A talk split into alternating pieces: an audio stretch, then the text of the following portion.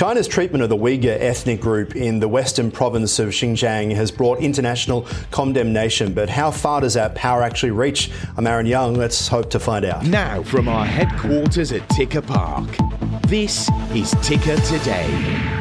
Okay, so for years now, we have seen reports and footage of centres in China housing thousands of Uyghurs, one of China's Muslim ethnic minorities. In these centres, these people are subject to re-education, as the state puts it, to make them more closely aligned with the Han majority population. However, critics of this move say this is far more sinister and where family members are disappeared for any display of disobedience or dissidence. Now, there are reports that even Uyghurs living overseas are being being pressured by the government into spying on fellow Uyghurs trying to shed light on the issue. For more, we're joined by David Zhang of China Insider.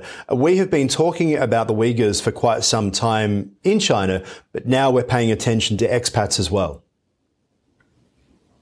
This issue is what uh, many now report as national repression, where they basically held hostage back home one of your family members and to force you to rethink your decisions of what you do, especially if you're somebody who is very vocal, outspoken, perhaps even attending protests or demonstrations overseas. Uh, what this does is very much put a pressure on using the ideas of loved ones, emotions, using common basic human values to try to force you to uh, bow down to, to the Chinese government to force you to go back and to give up whatever you were fighting for. And I think this, again, obviously the Uyghurs is one of the main targets of this, but it doesn't just end with that, right? Tibetans, Falun Gong practitioners, anybody that's really a dissident from China could fall victims to this uh, goal, uh, this way from the CCP.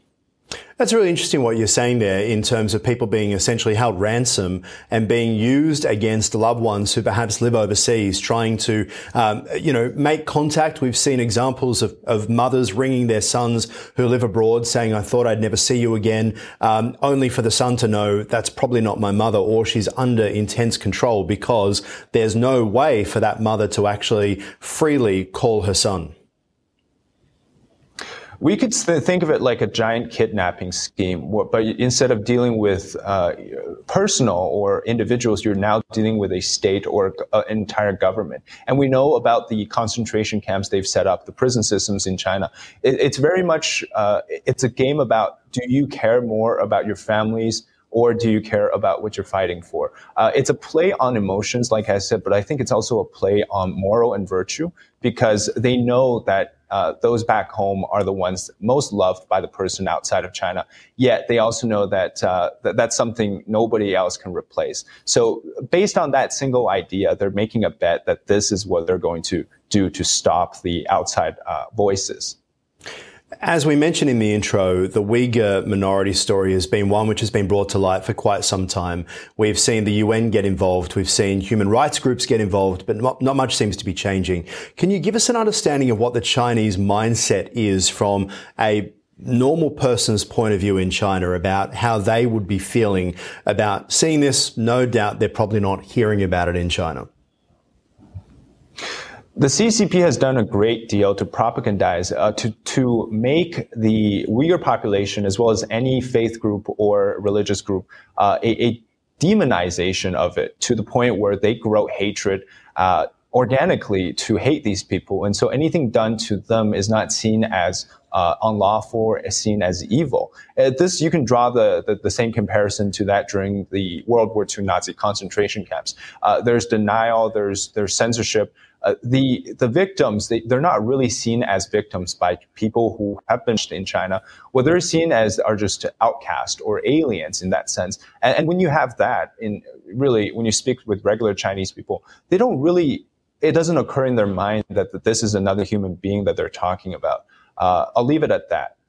Mm, and it's interesting when we talk about um, some of the expats and what that story is. The BBC has had a story recently um, about this mother who contacts her son, who's an expat living in London. Um, they don't give him a name uh, or don't let him use his real name, but it's a police officer, a Chinese police officer, who's facilitating the call between them. And that police officer is offering him money to essentially set up a, a front company, so no one asks where the money comes from, to be able to take protesters for Uyghurs who are protesting in London out to dinner and try to get more information about them to pass them on to the Chinese. I mean, this is an international espionage story, if you will, about how they're trying to create spies in foreign companies yes. by, as you say, kidnapping his mother. There was one case very close to where I live uh, in Flushing, New York, where there's a huge Chinese community. What they would do is uh, identify those individuals, perhaps in this case, the one individual Uyghur uh, person, and turn them around. In turn, they become the, the person that kind of who you trusted the most within that group to end up ratting you out. Uh, this is very typical. It's been done for a very, very long time. It fits into what the CCP calls is the one of the three magic weapons. It's the united front work, which is to turn somebody within an organization against that organization and in turn destroy the uh, entirety of it from within. Uh, this is going to continue to do unless there is a national response from legislations of, of that particular country. Yeah, they may call it that. We call it transnational repression. Um, and we're using it when it comes to Uyghurs. But um, the Chinese, have they been accused of doing this in other ways as well, not just with Uyghur expats? Yeah, in fact, uh, one of them I think worth pointing out is maybe something called a 610 office. People might not be familiar with. Uh, that office was created as an extra legal uh, outside of the law system where they can freely use resources of the state to persecute. That was against the Falun Gong practitioners. But with any other group, they have a state-backed system uh, which you, like you said, Aaron, is transnational repression. Uh, it's not just that. It's really about the Chinese government uh, backing against uh, whatever they want to do overseas, committing crimes and all of that. You can find traces of the CCP behind it. Uh, and if we don't really hold the CCP accountable, I think there's no other mm. solution to uh, the Uyghur issue. Yeah, but it is interesting in the sense that you have a lot of Uyghurs now living overseas, expats. Um, call them expats. Some might call them um, asylum seekers to get out of the situation there in China in the in the West. Um, but the, the, for example, in Turkey, where there are 50,000 people, the BBC spoke to about 200 Uyghurs, and of that group, about 90% had actually been called um, by uh, and used these tactics that we were talking about before. That is a huge effort, a huge campaign by the Chinese government in different countries around the world trying to repress the Uyghur story. You'd have to ask, what is the end goal of the Chinese authorities here? It's to stop anybody from telling a different story than the one that comes out from Beijing about the China story. The China story must be wonderful, perfect, and it cannot contain flaws such as human rights persecutions, uh, violations in China. So if you have any single voice, perhaps just one person speaking against it, that cannot be allowed. Absolute uh, uniformity in terms of what China is, what China should be, and what China looks like to Western countries, particularly, uh, must be uni- must be unified. So anything that dissents from it is seen as a big threat, uh, despite them just being a single person, uh, a mother, a daughter, a, a, man, a child, anybody of any age group. Uh, the, the key is they must not speak ill of the Chinese Communist Party and the government itself. Yeah, which um, I think most governments around the world, most people around the world don't like people speaking badly of them.